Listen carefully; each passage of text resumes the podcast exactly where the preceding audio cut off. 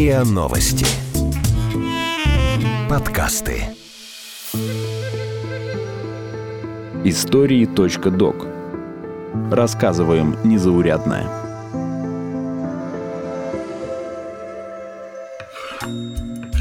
Пока я режу на кухне мясо к ужину, мой маленький сын играет в гостиной. Через полгода ему в школу, и пора начать готовить его к большому подключению. Все обследования прошли удачно, и противопоказаний к операции нет. Если поставим мозговой имплант в течение месяца, то до сентября ребенок точно его освоит. Может, даже успеем загрузить ему часть программы первого класса. И, кстати, да, надо не забыть купить рюкзак и школьную форму. Через секунду после этой мысли мне приходит рекламный мыслеобраз. Перед моим внутренним взором появляется мой сын в синем пиджачке и с рюкзаком в виде черепашьего панциря. Опять черти подглядели. Ну ладно, я действительно люблю черепах и синий цвет. Отправляю этот мыслеобраз жене и через секунду ощущаю ее ответное веселье. Ей понравилось, значит, решено, покупаем. А внезапно моя рука с ножом непроизвольно отдергивается от разделочной доски. И пока я засмотрелся на рекламный мыслеобраз, я чуть не тяпнул себя по пальцу. Хорошо, что в последней модели импланта есть такая система безопасности. Заканчиваю готовить и отдаю умному дому мысленный приказ приглушить в гостиной свет и включить телевизор. Думаю позвать жену из соседней комнаты. И она в ответ думает, что сейчас подойдет.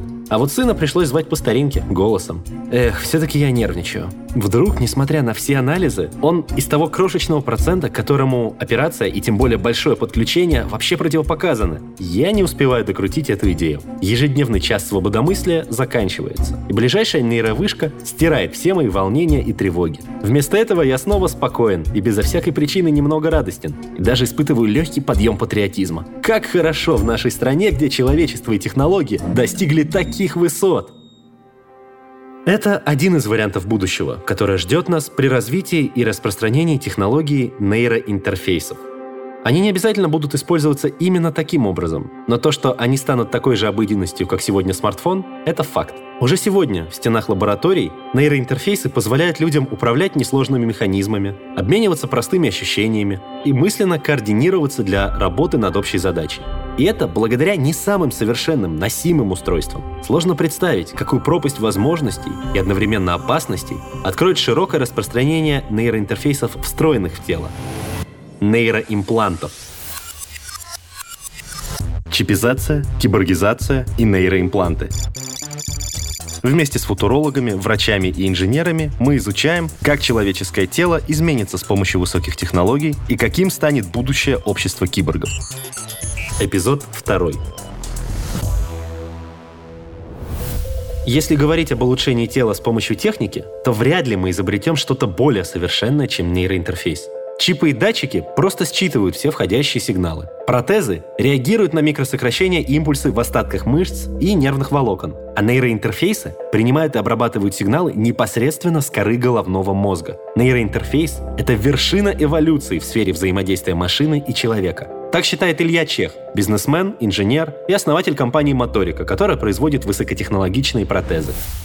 Ну, начиналось с того, что мы использовали различные, скажем так, механические дополнительные устройства, которые передавали наши намерения там, на компьютер, либо на там, какое-то другое устройство. То есть это клавиатура, это мышка, это там пульт управления кнопочные, опять же, тумблеры. То есть то, что, где требуется именно силовое воздействие, скажем так, там, пальца, руки. Следующим этапом появились, собственно, сенсорные экраны, сенсорные панели. И следующий этап, который сейчас активно развивается, это уже так называемые человекомашинные интерфейсы, которые работают за счет э, намерения человека. То есть не действия непосредственно, а какого-то намерения совершить действие. То есть человек предпринимает намерение подвигать фантомной конечностью, и, соответственно, специальные датчики улавливают электрические импульсы, которые возникают в соответствующих мышцах, которые отвечают за движение там, тех или иных пальцев, либо за выполнение какого-то жеста. И следующий конечный этап всего этого развития – это уже непосредственно нейроинтерфейс. То есть сейчас мы используем мышцы как некий буфер буфер между головным мозгом и устройством, которое воспринимает команду. А следующим этапом, ну и последним, по сути, уже этапом, это будет непосредственно нейроинтерфейс, либо инвазивный, либо неинвазивный, который будет непосредственно распознавать намерения, возникающие, скажем так, в, в самом истоке в коре головного мозга, и, соответственно, расшифровывать их и уже передавать какие-то управляющие команды. Неинвазивные, как назвал их Илья, это такие нейроинтерфейсы, которые работают без хирургического вмешательства. Для работы неинвазивного нейроинтерфейса достаточно разместить на голове специальную сетку проводов и датчиков, и она сможет считывать деятельность мозга, его электрические и тепловые сигналы. Психофизиолог и сооснователь Центра нейротерапии «Нейрофитнес» Вячеслав Лебедев по работе часто сталкивается с этой темой, и поэтому пристально следит за достижениями и разработками в области нейроинтерфейсов. Если мы говорим про лабораторные исследования, то многоканальная электроэнцефалограмма, то есть когда ставится очень много датчиков на голову, это там 256 датчиков можно уместить на голову испытуемого. В лаборатории это очень такой трудоемкий процесс, но зато он позволяет нам потом реконструировать источник сигнала, то есть понять, в каком месте в глубине мозга этот источник находился с такой же точностью, как это делает функциональная магнитно-резонансная томография. Изначально неинвазивные нейроинтерфейсы использовались исключительно в научных целях. Первое практическое применение они, как и многие другие технологии, связанные с мозгом, нашли в медицине. Максимальный фокус сейчас идет на медицину и превентивное да, предотвращение, точнее, различных заболеваний, например, эпилепсии, различных нейродегенеративных заболеваний, там, предсказания инсультов, инфарктов и так далее. То есть раннее распознание. Раннее распознание, да, каких-то нарушений в головном мозгу. Позже, когда появились более-менее мобильные рабочие образцы, за нейроинтерфейсы взялись военные. Так, в 2015 году по заказу Минобороны российские изобретатели представили систему для мысленного управления беспилотным квадрокоптером. Сейчас это котируется как игрушка, и подобные устройства продаются в обычных магазинах. Не на каждом углу, конечно, но найти можно, и причем за вполне приемлемую цену. Сегодня самое активное применение, как рассказал Илья Чех, нейроинтерфейсы нашли в сфере рекламы. Сейчас наибольший, скажем так, интерес, если говорить про коммерческую реализацию интерфейсов, он э, растет и развивается в так называемом нейромаркетинге. То есть это, по сути, изучение эмоционального отклика человека на рекламу. То есть, когда одевается в лабораторных условиях, опять же, одевается такой нейроинтерфейс, и человек в спокойном состоянии, расслаблен, смотрит рекламу, и проводится исследование, как он реагирует на те или иные месседжи, которые, собственно, в рекламе показываются. То есть, это вполне такое, такое лабораторное исследование, которое потом уже коммерчески переходит в определенный там рекламный дизайн, определенный там посыл в этой рекламе и так далее, и так далее. Кроме считывания активности мозга, то есть приема сигналов, нейроинтерфейсы способны сигналы еще и подавать. С помощью слабых электрических импульсов или создания малого электромагнитного поля нейроинтерфейс воздействует на определенные зоны коры головного мозга, возбуждая или подавляя ее. И при всей молодости этой технологии с ее помощью удалось добиться весьма впечатляющих результатов. Вот какой пример мне привел Илья.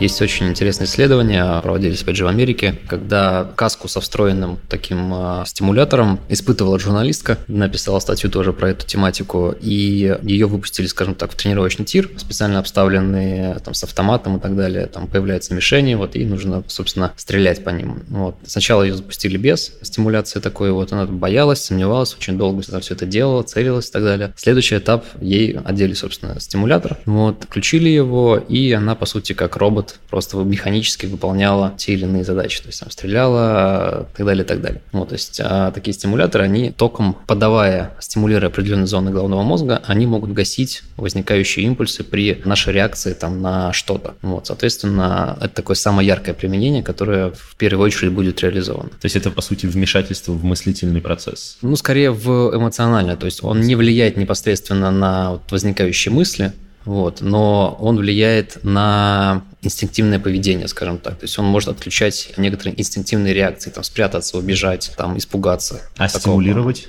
Стимулировать, соответственно, можно, там, ну, грубо говоря, агрессию. Также самое можно стимулировать удовольствие. То есть это, в принципе, смежная история. И это при помощи съемного устройства. При том, что оно в разы слабее имплантированного. Потому что, во-первых, мозг защищен толстым черепом, который гасит и рассеивает сигналы. А во-вторых, нейрогарнитуре приходится читать еще и шум, который производит мимические мышцы. У вживленного нейроинтерфейса, то есть нейроимпланта, таких проблем нет. Проводится операция на головном мозгу, то есть открывается черепная коробка, исследователи получают доступ непосредственно к самому мозгу. Коре его, да? Э, коре головного мозга, да. И во время этих операций начали вживлять, то есть вставлять электроды, да, вставлять электроды, они очень тоненькие такие иголочки, в разные участки мозга и стимулировать их. Соответственно, при стимуляции можно было увидеть, например, у человека там дергается палец там, э, руки, дергается палец ноги, сокращается какая-то конечность, например, лицевые мышцы начинают работать, или человек отчитывается о том, что он видит какие-то образы или слышит звуки и так далее. То есть этим способом э, исследователи картировали наш мозг, то есть получили карту областей, участков, да, ответственных за определенные функции. Такая подробная карта мозга позволяет исследователям воздействовать на него практически точечно, принимать и отправлять достаточно комплексные сигналы. Это позволяет решать сложные задачи, в первую очередь медицинского характера. Я напомню пример, который в первом эпизоде этого подкаста привел Василий Хлебников, коллега Ильи Чеха и сооснователь компании «Моторика». Вот сейчас у нас есть, допустим, там, ну, простой пример, это DBS, когда дедушка 65 лет трясется, пока, ну, трясу, у него тремор. Паркинсон? Паркинсон, да, паркинсоник он, тремор рук, и вот врач включает у него это устройство, оно не видно, его никак ну, нельзя распознать, что у человека есть это устройство, но у него через буквально там мгновение, секунду тремор пропадает. Оно носимое или... Нет, оно инвазивное, оно инвазивное. Другую историю рассказал сам Илья. Вот классный пример того, как современные технологии радикально улучшают качество жизни.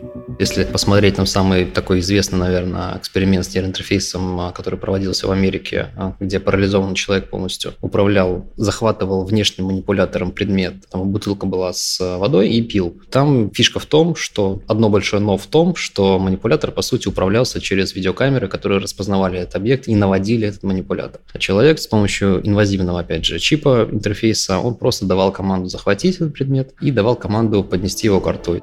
И это не самое интересное, на что способен нейроинтерфейс. Управлять техникой силой мысли – это, конечно, прикольно, но нейроинтерфейс тоже техника, способная при этом управлять человеком. Понимаете, к чему я клоню? Ладно, на самом деле сейчас я переборщил с намеками. Пока что взять под управление другого человека, заставить его двигаться и действовать против своей воли невозможно даже с самыми продвинутыми нейроинтерфейсами. Пока что.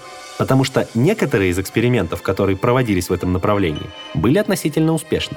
Вячеслав, расскажите, пожалуйста, поподробнее. А, ситуация выглядела следующим образом. В одном а, месте, в одном здании, в одном кабинете, помещении находился испытуемый человек, у которого считывалась активность мозга вот с помощью метода электроэнцефалографии. Ему нужно было сделать простую вещь, да, простое действие. То есть была задача нажать на кнопку да, на клавиатуре в тот момент, когда это было необходимо. То есть э, была симуляция некоторой игры, вот, и в определенный момент, когда там, объект подлетал, нужно было нажать на кнопочку, чтобы в этот объект там был произведен выстрел. Вот. Но человек на кнопку физически не нажимал. Он просто представил себе нажатие этой кнопки. Так вот, этот человек, находящийся в одном месте, представлял себе движение, электроэнцефалограф а, считывал его намерение, передавал это на компьютер. Вот, компьютер дальше по сети интернет передавал это вообще в другое место, в котором находился другой человек. И вот, собственно, этот сигнал был передан на другой компьютер, который как раз-таки управлял стимулятором. То есть был подключен электромагнитный стимулятор, который включал ту часть коры мозга, которая управляет движением пальца. То есть он не видел, соответственно, того, что происходит на экране, то есть он не знал, когда нужно нажимать, но как только сигнал был передан, его мышцы на пальце сократились, он нажал кнопку, на которую, над которой он держал этот палец и точно попал в эту цель. То есть э, имело место передача намерения, то есть э, намерение совершить двигательный акт. По сути, он был совершенным на самом деле в ментальном плане, то есть мысленно он его совершил. Этот э, акт был передан другому человеку, который его совершил без своей воли. То есть у реципиента просто вот автоматически сократилась мышца. Не было, у него не появилась там мысль о том, что мне нужно нажать. У него просто вот рефлек... сократился палец. Да, у него просто по сути сократился палец. Это звучит и круто, и жутко одновременно. Но на самом деле такое маленькое движение, вроде сокращения пальца, это на сегодняшний день предел, потолок для прямого контроля над людьми с помощью нейроинтерфейсов. Возможно, в будущем и можно будет напрямую управлять человеком, как марионеткой, но не сегодня. А вот что нейротехнологии умеют сегодня, так это управлять чувствами. Точнее так, с помощью нейроинтерфейсов можно заставить другого человека испытать какую-то базовую эмоцию или простое сенсорное ощущение. Как в одной из серий «Черного зеркала», где врач с нейроинтерфейсом успешно ставил диагнозы, испытывая на себе симптомы пациентов. Так вот, эта серия одна из наиболее реалистичных. Предполагается, что с развитием технологий нейроинтерфейсов станет возможно транслировать сложные эмоции и состояния, а также передавать человеку прямо в голову любые мысли, даже тексты и изображения. Но тут эксперты расходятся в прогнозах. Например, научный журналист и главный редактор портала нейроновости.ру Алексей Паевский считает, что передавать друг другу оформленные, завершенные мысли мы не сможем никогда. А вот любой сложности чувства запросто. А если мы будем говорить, чтобы один человек мог передать другому напрямую, а какие-то свои ощущения, там, например, ощущение вкуса, ощущение прикосновения, это да, это не вопрос, это в принципе сейчас я прекрасно, я более-менее понимаю, как это возможно. То Более того, сенсорное ощущение передать. Да, сенсорика, да, но не мысли. То есть вот это очень вряд ли, очень сомнительно, потому что слишком тонкая штука мозг, слишком тонкая штука мозг, мы до сих пор не особо понимаем, что такое мысль. А вот Вячеслав Лебедев не согласен с Алексеем. По мнению Вячеслава, передать другому человеку какую-то картинку гораздо легче, чем эмоцию.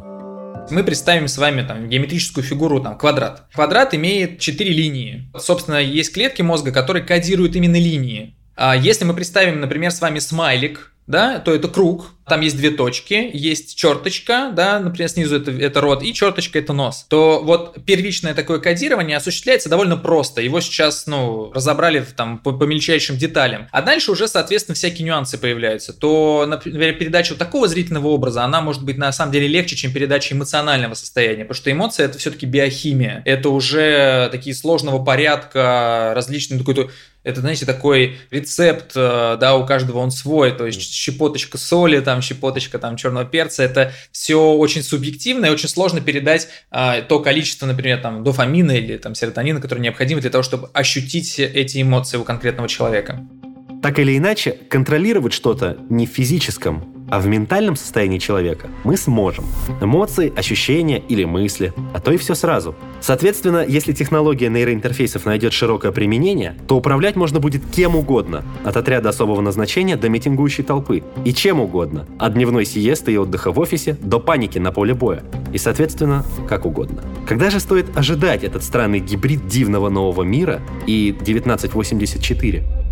Говоря про перспективы, э, то по разным оценкам, но в среднем они сходятся к 2020 году, уже вот эти вот носимые устройства, они будут ну, довольно распространены, то есть как э, фитнес-браслеты или там часы, измеряющие пульс, а в повседневную жизнь. Но это пока только регистрация, да, то есть только пока грубые какие-то сигналы. Я думаю, что это где-то 20-25 лет, когда это станет, э, ну, в передовых странах это станет доступно, и самое главное, это будет эффективно. То есть это будут не просто игрушки, а это будут уже конкретные, в том числе и там бизнес-решения, там, не знаю, допустим, для дневного релакса сотрудников, там что-нибудь такое и так далее.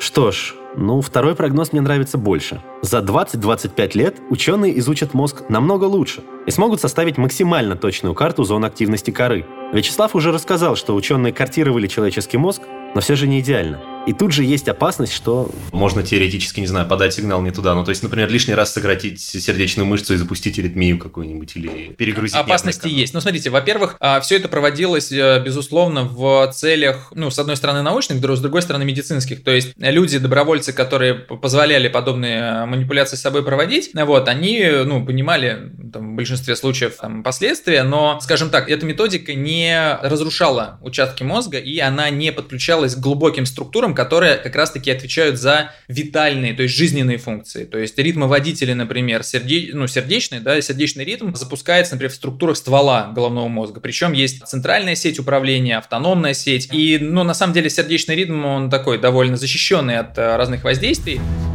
После того, как будет решен вопрос безопасности установки нейроимпланта, остров станет вопрос безопасности использования таких устройств. Как защититься от перехвата сигнала, чтобы человека нельзя было заставить, например, ударить кого-то против своей воли, или испытать эмоцию неподходящую моменту, например, успокоиться во время спортивного турнира или наоборот впасть в ярость в детском саду, Смотря, ну, что мы хотим, да, как, как управлять. То есть, если мы хотим управлять двигательной сферой человека, ну, то есть двиг, двигательно управлять человеком, заставить его выполнить какое-то действие, например, там, э, кого-то ударить, вот, или там э, совершить что-то, да, э, идущее в разрез там собственной безопасностью, то вот такие низкоуровневые задачи, они осуществимы, потому что мы сейчас можем отдельно управлять там сокращением разных мышц, то есть ноги, руки и так далее. Человек в этот момент теряет как бы когнитивный контроль. А, по сути, да, он если его головной мозг каким-то образом, да, вот мы говорили про повреждения, отключен от э, этого управления, то, конечно, он не может это делать, то есть он будет, просто будет наблюдателем. Вот, с другой стороны, если мы говорим про какие-то там суперсложные системы, уже подключенные ко всему мозгу, то можно просто выключить отдел, который ответственен за произвольные действия, за произвольную регуляцию, это, как правило, префронтальные, то есть лобные участки коры головного мозга, и человек просто не будет даже понимать, что с ним происходит. Здесь будет применены абсолютно те же алгоритмы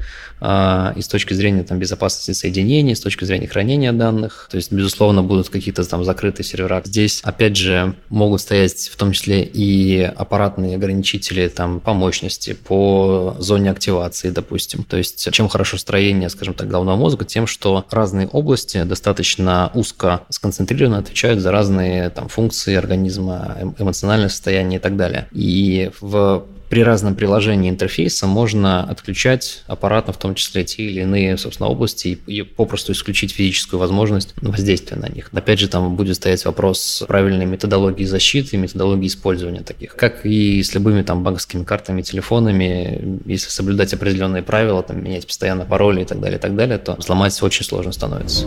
Даже если безопасность нейроинтерфейса будет стопроцентной и контроль над имплантами в своем мозгу будем иметь только мы сами, то остается еще один вопрос – а до какой степени мы имеем право воздействовать на собственный мозг с помощью имплантов? Стимулировать зоны памяти перед экзаменом. Это честно по отношению к сверстникам без нейроинтерфейса. Подавлять зоны боли и усталости перед выходом на ринг. Это допинг? Заставляя себя постоянно испытывать счастье. Можно ли получить дофаминовую зависимость?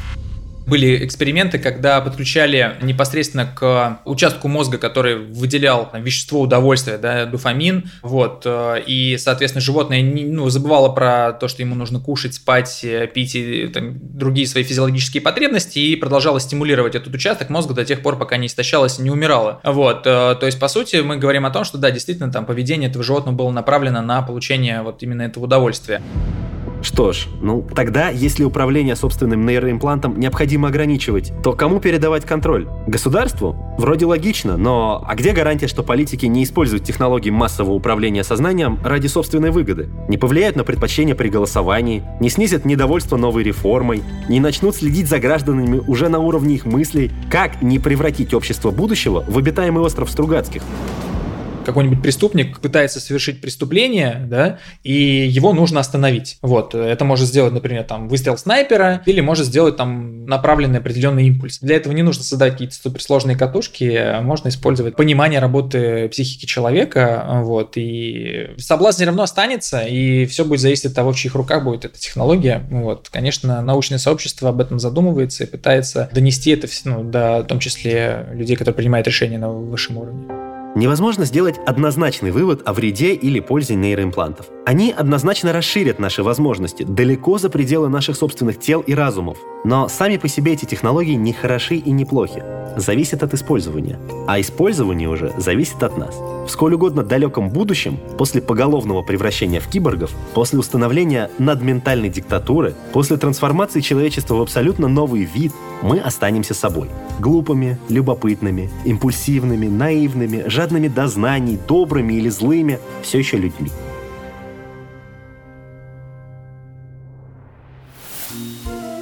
Прошло три месяца с тех пор, как у меня появился нейроинтерфейс. Вот, это та штука, что мне вставили в голову в день большого подключения. Классная вещь. Я стал быстрее все вспоминать и лучше учить. Иногда даже во сне что-то учу. Вот недавно проснулся и понял, что знаю таблицу умножения. А еще теперь силу мыслей я могу включать телевизор.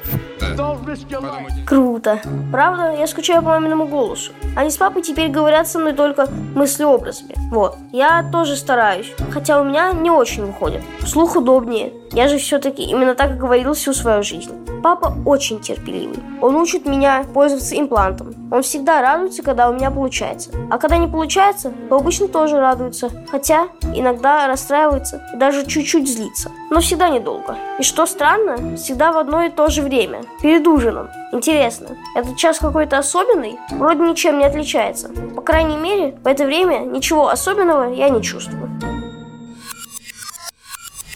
Чипизация, киборгизация, нейроимпланты.